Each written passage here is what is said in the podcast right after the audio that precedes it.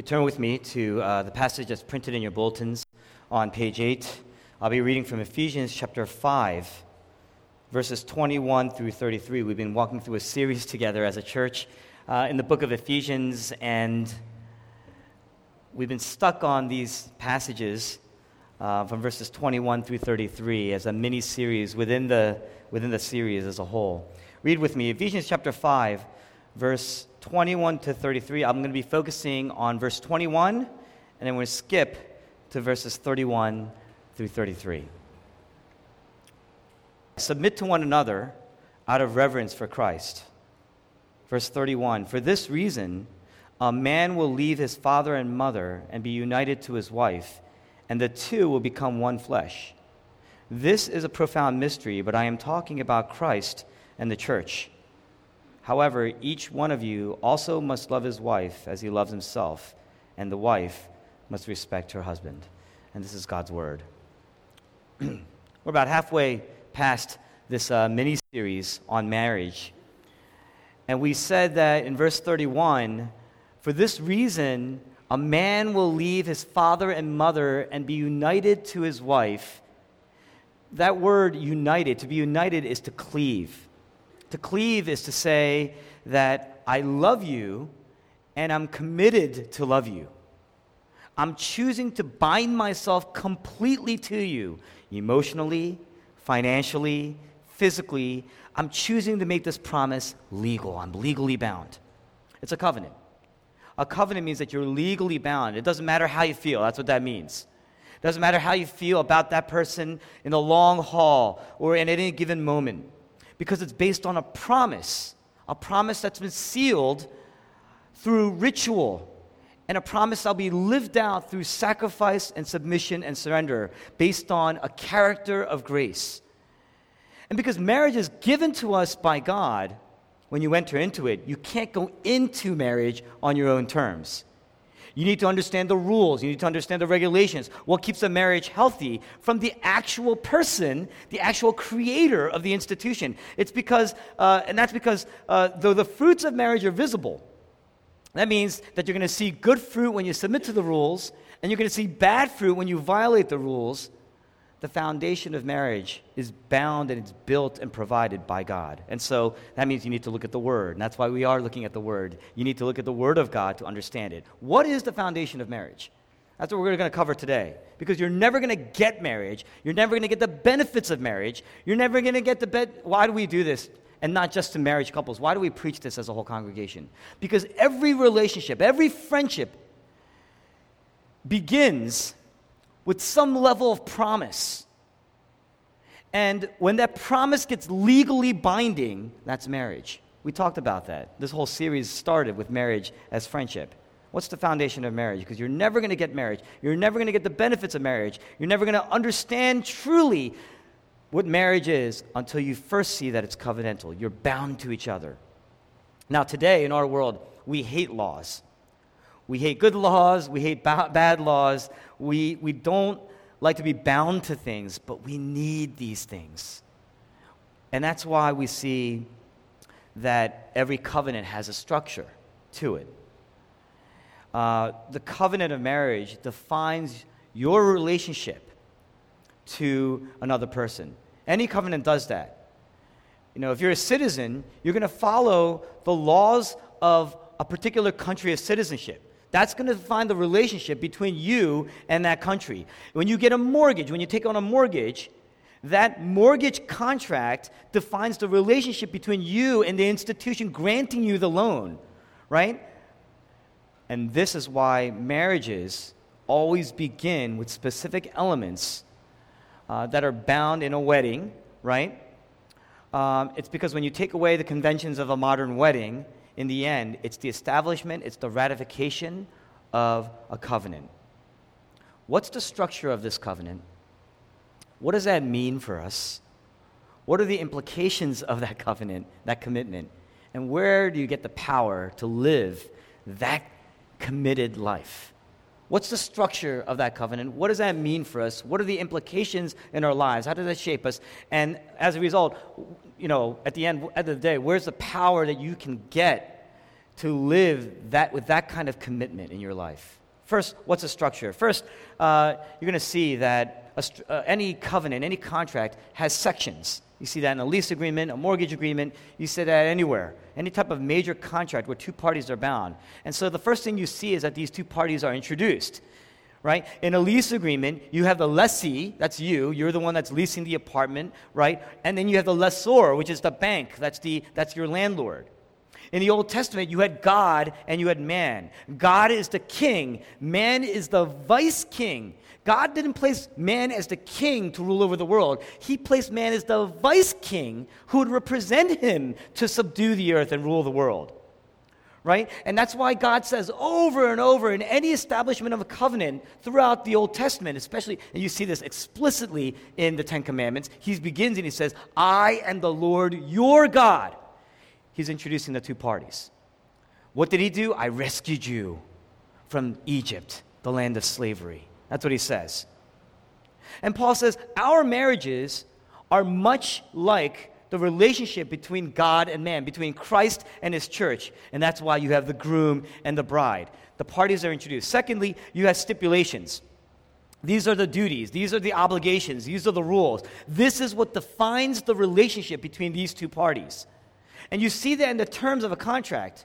And so if you go all the way back to the Old Testament, you have in Exodus the Ten Commandments what each side will promise to uphold. That's going to define the relationship between God and man. These are legally bound duties.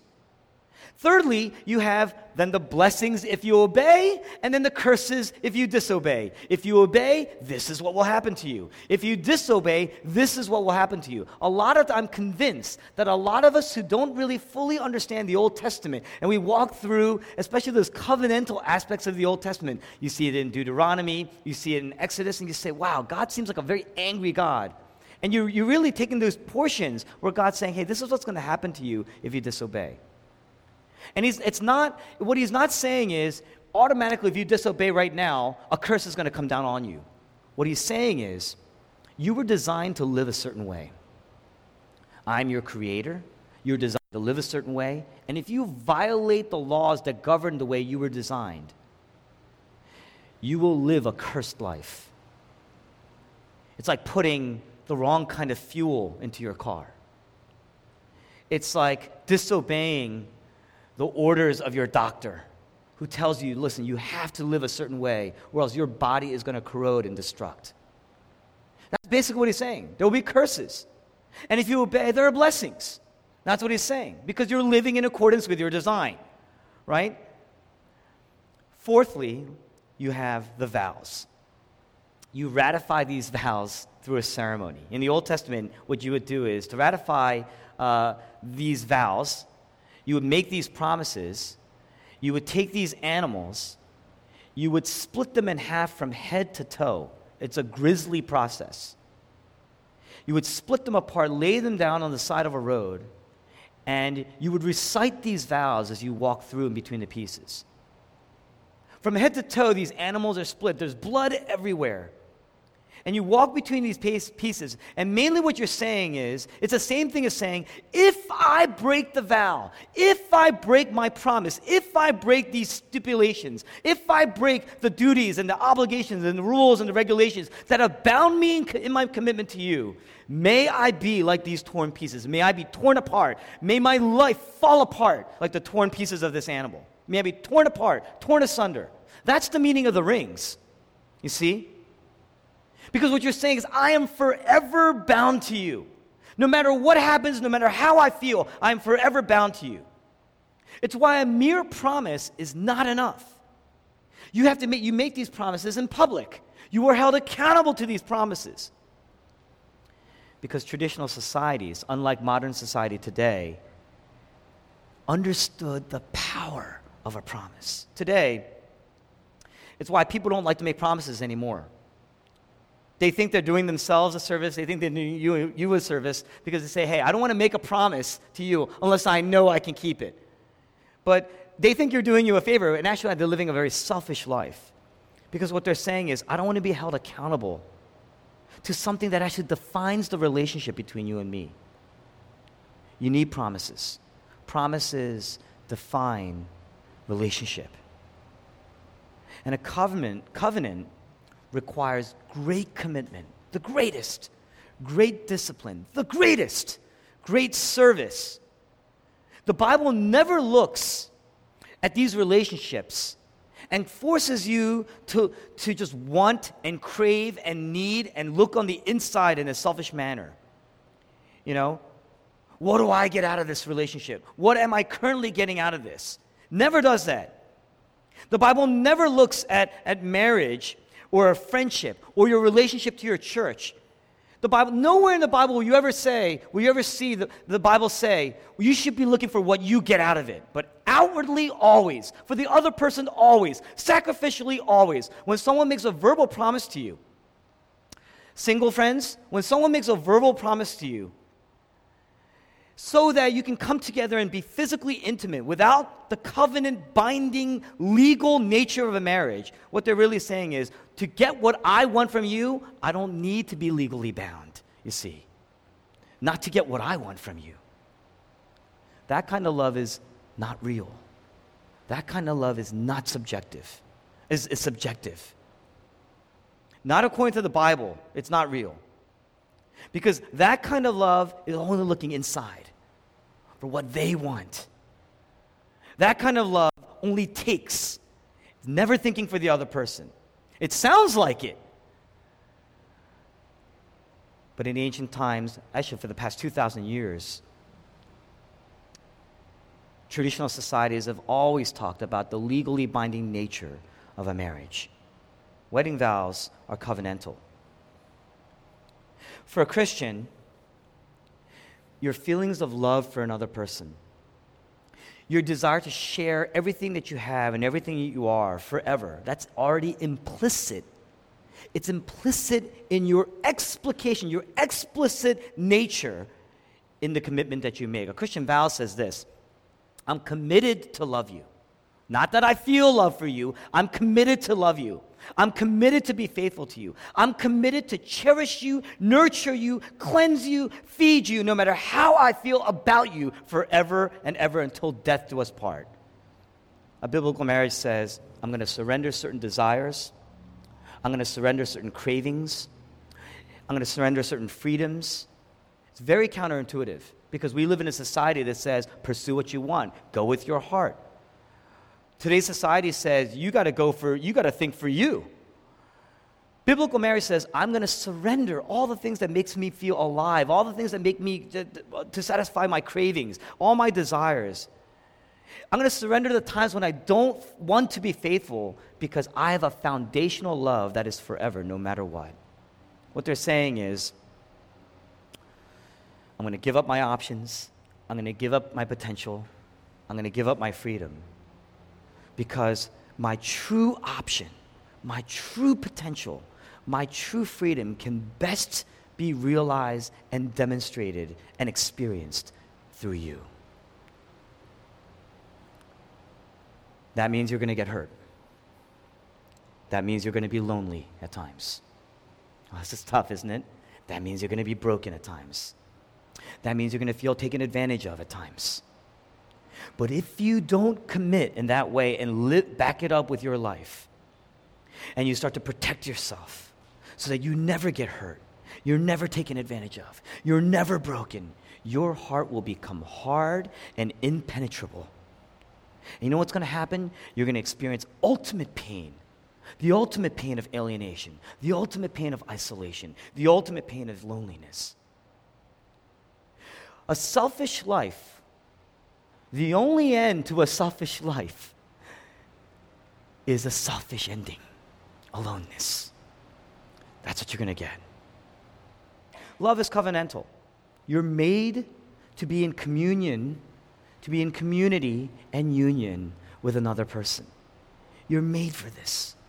God Himself, by nature, three persons in one. You're made for this. You are made in His image. You are made for this. You are designed for this.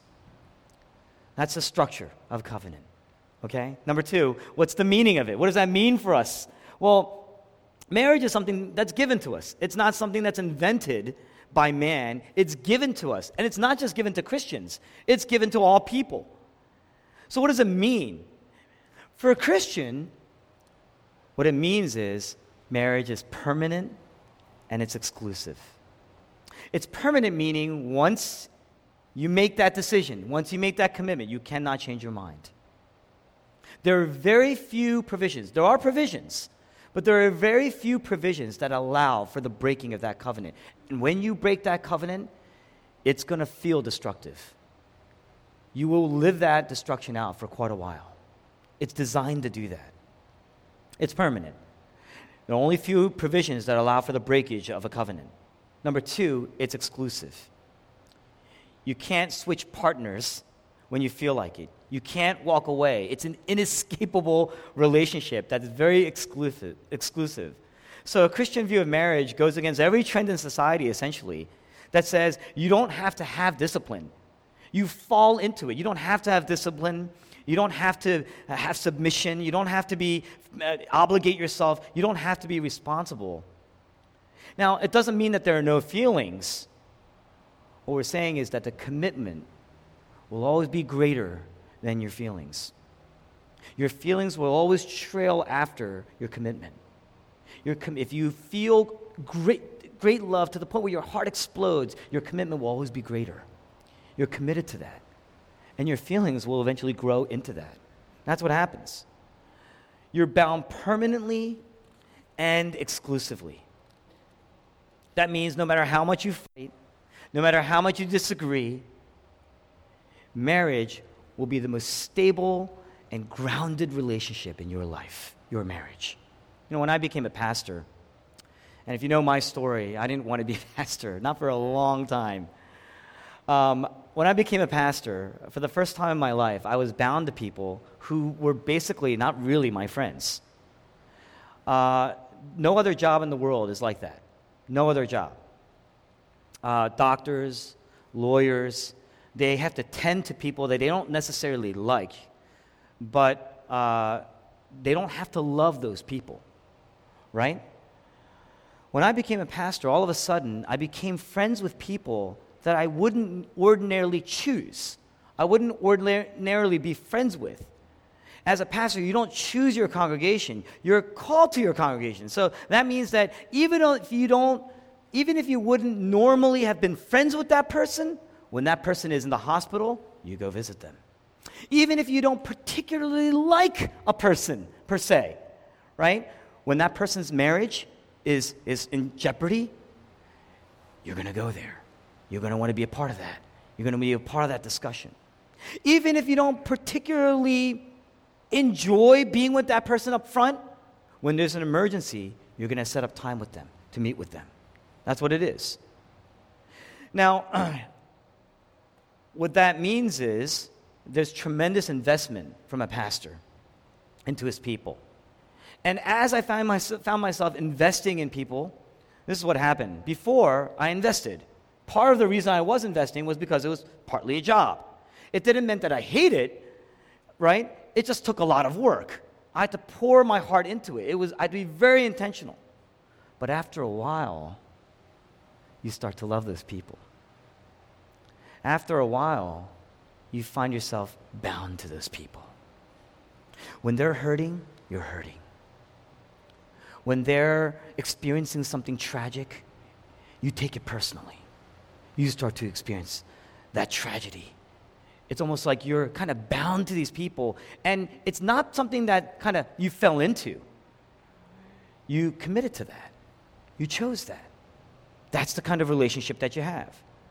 And what I found over the course of years is that the more I served, the more the feelings grew into that service. The more I committed to love somebody, the more my feelings grew into my love for that person. And so after a while, my wife and I, we would take vacations. After a while, we would take a day to just kind of, hey, we have a day off today, right? But when we have dinner, before you had dinner exclusive, apart from people at Metro. Because you want to take your minds off of Metro. You want to take your mind off of people at church.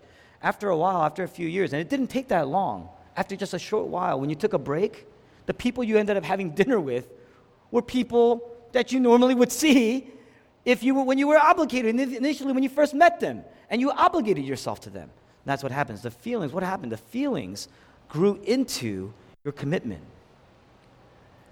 Now, these people are my friends. And the reason why that is the case is because you have been loving these people long before you actually liked these people. You had committed to these people long before you actually felt feelings of love for these people.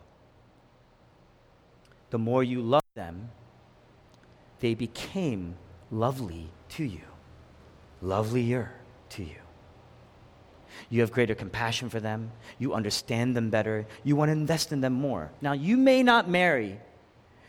You may not have married a person that you currently like all the time today. And that's a reality. A lot of times that's going to happen.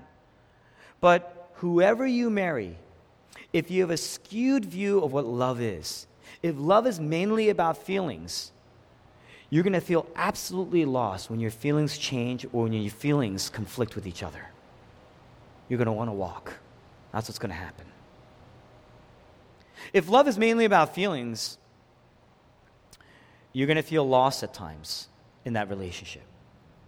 If marriage is a covenant, even if your feelings are strong, relationships with great potential will not work without the commitment first, without the focus and the discipline. Now, when you both choose to invest in one another, when you both choose to give to one another everything, you become more loving. You become more tender. You become more cherishing, more nourishing. You know why? Because to take care of them is to take care of yourself. Their health is just as important as your health. Their nurturing, their growth is just as important as your nurturing and your growth. You see what happens? You're going to listen to them more, you're going to serve them more. That's going to get you eh, through every drive time every dry time in your relationship. And over time, even the dry times start to dissipate. That's what's going to happen. You're reversing any brokenness in your relationship. The more you serve the person, the more you choose to, to obligate yourself, not say, oh man, this is an obligation, but the more you choose to bind yourself to that person so that nothing will ever take you, bring you two apart. It's going to get you through every dry time, and eventually, even the dry times start to dissipate. That's what it means for us. That's what these relationships mean. That's what a covenant means for us in a relationship. Now, the third thing is then what is it? How does it shape you? What are the implications of marriage? One, love is an action first. Love is a verb first. The essence of love is not an adjective. The essence of love is not a noun. The essence of love is not a feeling. The modern definition says, uh, uh, the modern definition of love says, you are passive. You kind of, it kind of happened. You kind of jumped into it. You kind of fell into it. Look at verse 22. It's printed in your bulletins. Wives, submit to your husbands. Does that sound like an adjective to you? That sound like a noun to you? Husbands, love your wives. Verse 26. Does that sound like a feeling to you? It's an action, it's a commitment. Verse 26. You are to cleanse each other. Verse 27. You are to present your spouse as radiant. Verse 28 and 29. You are to feed each other. You are to care for each other as if it is your own body. Does that sound like a feeling to you? It's an action. When the Bible says, love your wives, love your husbands, it's the same word that's used when Jesus says, love your enemies. Do you understand? If love is a feeling, how can you love your enemy? You can't. Not if it's a feeling. When the Bible says, love your enemy, Jesus is saying you have to be willing to get hurt at times. You have to be willing to get hit and absorb it. Pay for it yourself not have to pay it back with something that's going to hurt them back. You see? It means sparing them pain, the same pain that you ex- have experienced. Real love is resilient. Real love is kind. Real love is intentional. Real love means you're going to take a beating, and yet it's inescapable. real love means, well, real love is never passive. Real love means I'm just going to get beat up. By the way, I don't mean physically beat up. I want to clarify, I do not mean physically beat up. I'm talking at times you're just going to feel beat up.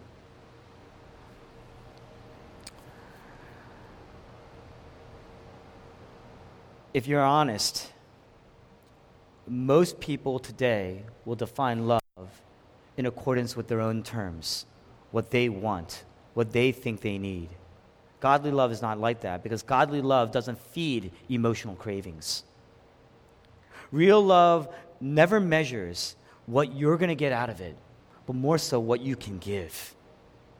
When two people live like that, it's a beautiful relationship. When two friends live like that, beautiful friendship. When two, doesn't mean that you don't argue, doesn't mean that you don't fight, you're just clarifying what you value, right? When you give and serve and submit to one another in any relationship, beautiful relationship, only beauty. That's all you see. When two people come together and bind that legally, that becomes a beautiful relationship. Modern love says, well, I'm not getting what I want, and so what I'm going to do now is I got to do something to find it somewhere else. I, need, I have needs. I have cravings. I have desires. I need to satisfy these things. And so what happens is on the uh, inside the home, you end up withholding the other person. You end up withholding what you can provide for the other person's needs because they're not providing for your needs. There's a hardness of heart that starts to settle in. Because you're not satisfied, you don't want to satisfy the other person. See, when you have children, you don't think that way. We never do that to our children. You'd be very cruel to do that to your children. When you have a baby, um, the baby, what does the baby do? The baby is going to spit up all the time. Baby is going to bite your finger at times. Baby is going to rely on you for everything, right? What do you get out of that? You get nothing. You get nothing out of that. All you do is serve. It's going to serve and give tirelessly, right? You're going to be relentless with that love. But the more you serve that baby, the more you love that baby. You realize this baby that you met, that you've only known for like a month, your heart is now just bound up in that love. You know why? Because for nine months, almost 10 months, you've been carrying that baby. And so that relationship of feeding and nurturing and caring for that baby, you've, you've already been in the mentality right? There are certain things you're not going to eat because it's going to be harmful for that baby. There are certain things you're not going to drink because it's harmful for that baby. In fact, what you're going to do is before you even have the baby, you're going to stop certain things. There's certain things about your life you're going to constrain and restrain and refrain from. That's what you're going to do. Your heart is already bound up in that commitment of love right? When that baby does you wrong, bites your fingers, spits up, cries at night when you're just exhausted, you don't say, you know what, I'm tired of you. I don't get what anything from you. You're not even thankful because he doesn't know how to thank you, right? You know, you don't sit there and say, well, you know, you're a thankless, you're a little thank, you know, how could you have come from me? You're so unthankful, right? You don't do that. I'm going to replace you. You never say that. You know, this is the long game. You know, it's going to come for a long time. And, you know what? It doesn't, it doesn't get better when they get older. Parents, you know this. You, you have to know this. If not, this is going to be a shocking reality for you. So brace yourselves. From the age of 12 to about 23, your baby is going to be a jerk. Right? They're going to annoy you. They're going to argue with you because now they can talk and they, they kind of have some reasoning capacity. So they're going to be a jerk. They're going to be jerks. Right? Are you going to love them less? You're going to hurt more. You're going to be broken more. Oh, there are going to be days when you're broken. You know it. You know that's going to happen. You're going to love them more. When they get to 23 and older, they're going to make some life decisions that you just absolutely do not agree with. Are you going to love them less? No, you're going to love them more. Your heart is just so bound up in them. You're going to love them more. Right? You're going to want to serve them more, be there for them more. Maybe some of them are going to end up in jail. God forbid, but maybe some of them will end up in jail. Are you going to love them less because of that? No, you're going to hurt because they hurt. It's almost like you are in jail. You're going to love them more. You may even love them more than if they didn't go to jail, than if they didn't make bad decisions. That's what happens. But when your spouse acts like a jerk, instantly you want to give less. And the less you serve them, the less you love them. And the less you love them, the less that you give them. Marriage is very unlike parenting. Marriage is very unlike parenting. Marriage is covenantal. And the reason why it's unlike parenting is because, in a way, your child is of the same molecules as you, right? They came from you. It's organic. Your children are organic products of you in many ways. Even adopted children, right? Although adoption is very, very similar because there's a covenantal agreement and you're choosing to love. That's why God always speaks of adoption to his children, to his church, right? But think about this a child is a part of you from day one. You're going to nurture that child at a very early stage in their lives. So even if your DNA, physically, biologically, is not the same, that emotional and spiritual DNA is. Not your spouse. Your spouse isn't like that. Your spouse is like two different atoms hydrogen and oxygen. You know how hydrogen and oxygen come together? They have to collide.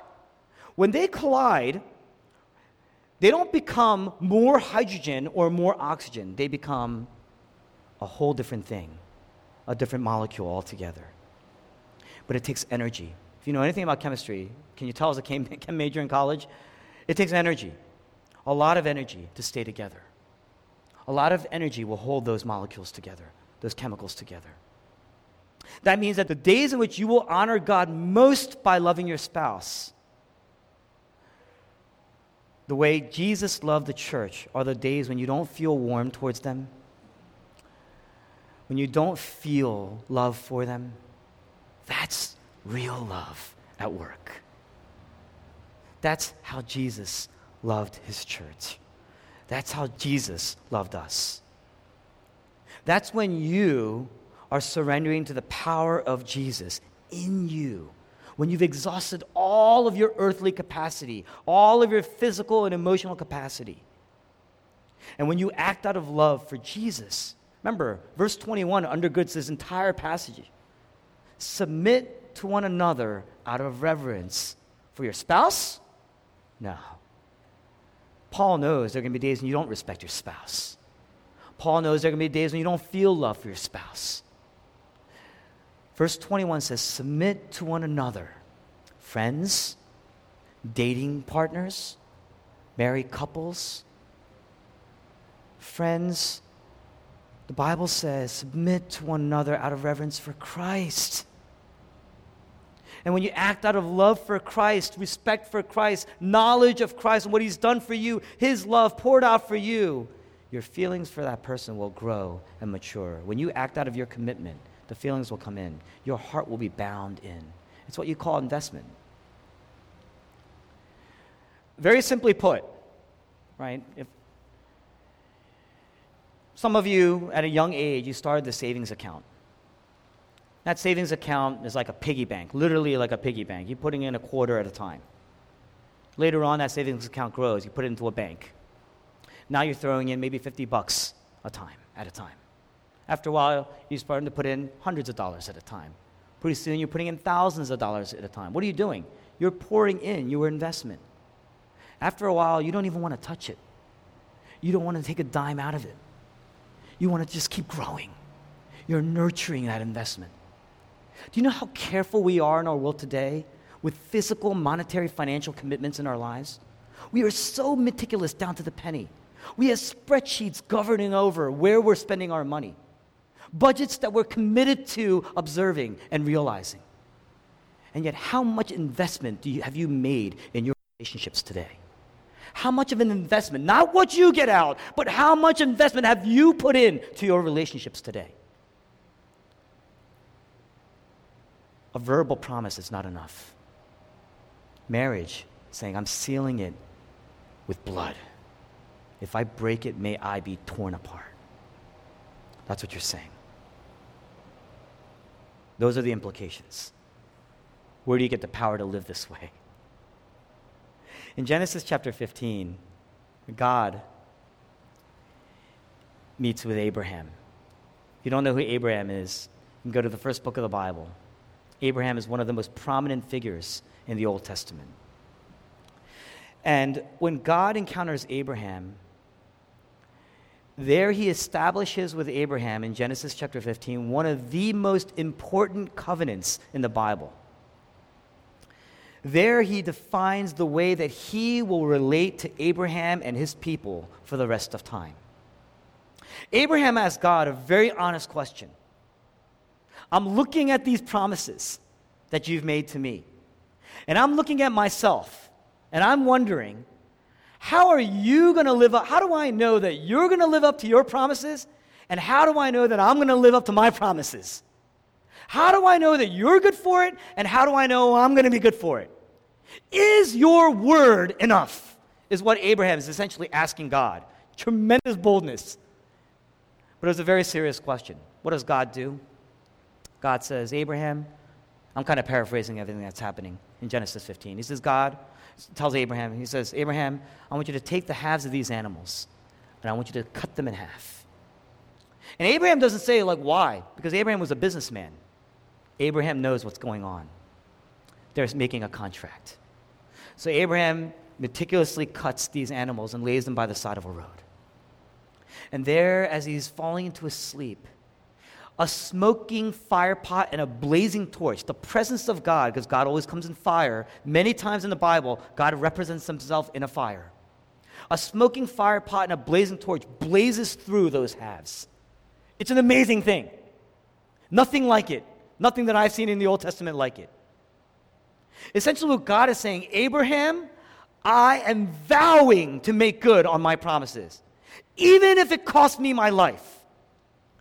I vow to make this promise good. I will be faithful to you no matter what. It, God tells Abraham, if I do not, may I be split apart. May I cease to exist. But you know what the more remarkable thing is? Abraham never walks through the pieces. Abraham never walks through. Why? Because God knew Abraham is a sinner that even the man he loves so deeply and intimately will fail him. And he does. Actually, over and over, Abraham fails God. God knows Abraham will fail. And so think about what God is saying. Even if you fail, Abraham, even if you break your vow, even if you break your promise, I will always be faithful to you. Jeremiah 31 3. You read it in your word of encouragement. I've loved you with an everlasting love. I've drawn you with what? My feelings? I've drawn you with my promises? I've drawn you with my love, my loving kindness. That word is the word hesed in the Hebrew. It's an unfailing love, a love that only God has ever demonstrated for his people in the Old Testament. And centuries later, there is Jesus on the night he was betrayed. On the night he was betrayed, he's eating with his disciples. In ancient times, to eat with somebody in the night is a sign of deep intimacy because of the way meals were prepared, the amount of time it takes to prepare a meal, what it costs to, to prepare a meal like that. What's Jesus doing? Because Judas was there. You know who Judas is? Judas is the man that would betray Jesus moments later. On the night he was betrayed, Judas is there. And here's Jesus feeding Judas a piece of bread. A lot of people think that, oh, that's Jesus' way of showing the disciples who the person was. But the thing is, that couldn't have been the case because afterwards they didn't know who it was. They didn't know. If they knew that Judas was going to betray Jesus, knowing who they were, they would have jumped on him and they would have killed him. Jesus was feeding the very man who would betray him. Jesus was giving the man strength to go and betray him. Get your arms wrapped around that. Why? Because they had spent time together. There was investment there. And the more you invest in somebody, you love them. Jesus was feeding Judas, knowing he would be betrayed, always committed Look at Jesus. He's constantly thinking about other people. On the cross, Jesus is dying. How committed was he? He was nailed to the cross. There's no getting out. He's stuck. He's not walking away. And still, do you know what he was doing on the cross? He's looking at his mother and he says, Mom, I want you to take care of John, who's my friend. There's your son. John, you're like one of my closest friends. I want you to take care of my mother, who's now, I want you to take him in as your mother. Always thinking for other people. He tells the criminal next to him, Today you will be with me in paradise. He's praying to the Father, Forgive them. They, now, they know not what they do. On the cross, Jesus Christ is thirsting, he's bleeding, he's sweating, unfulfilled, broken, hurt. And yet, he's constantly thinking about what? What kept him going? What was his joy? Isaiah 53 says that he would be satisfied at the thought of many people being saved. I'm paraphrasing it, but that's, that's basically what he's saying.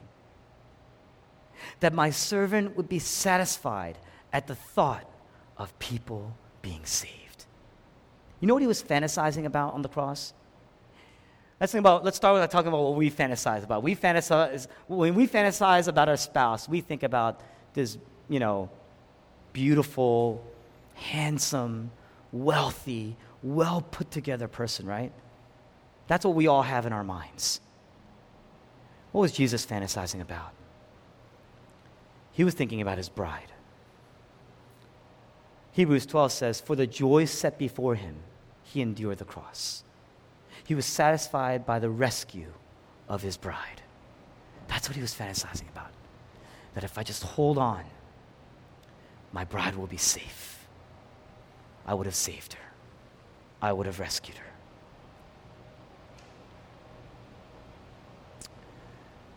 Rescuing you was so important. It was worth sacrificing and losing his own life.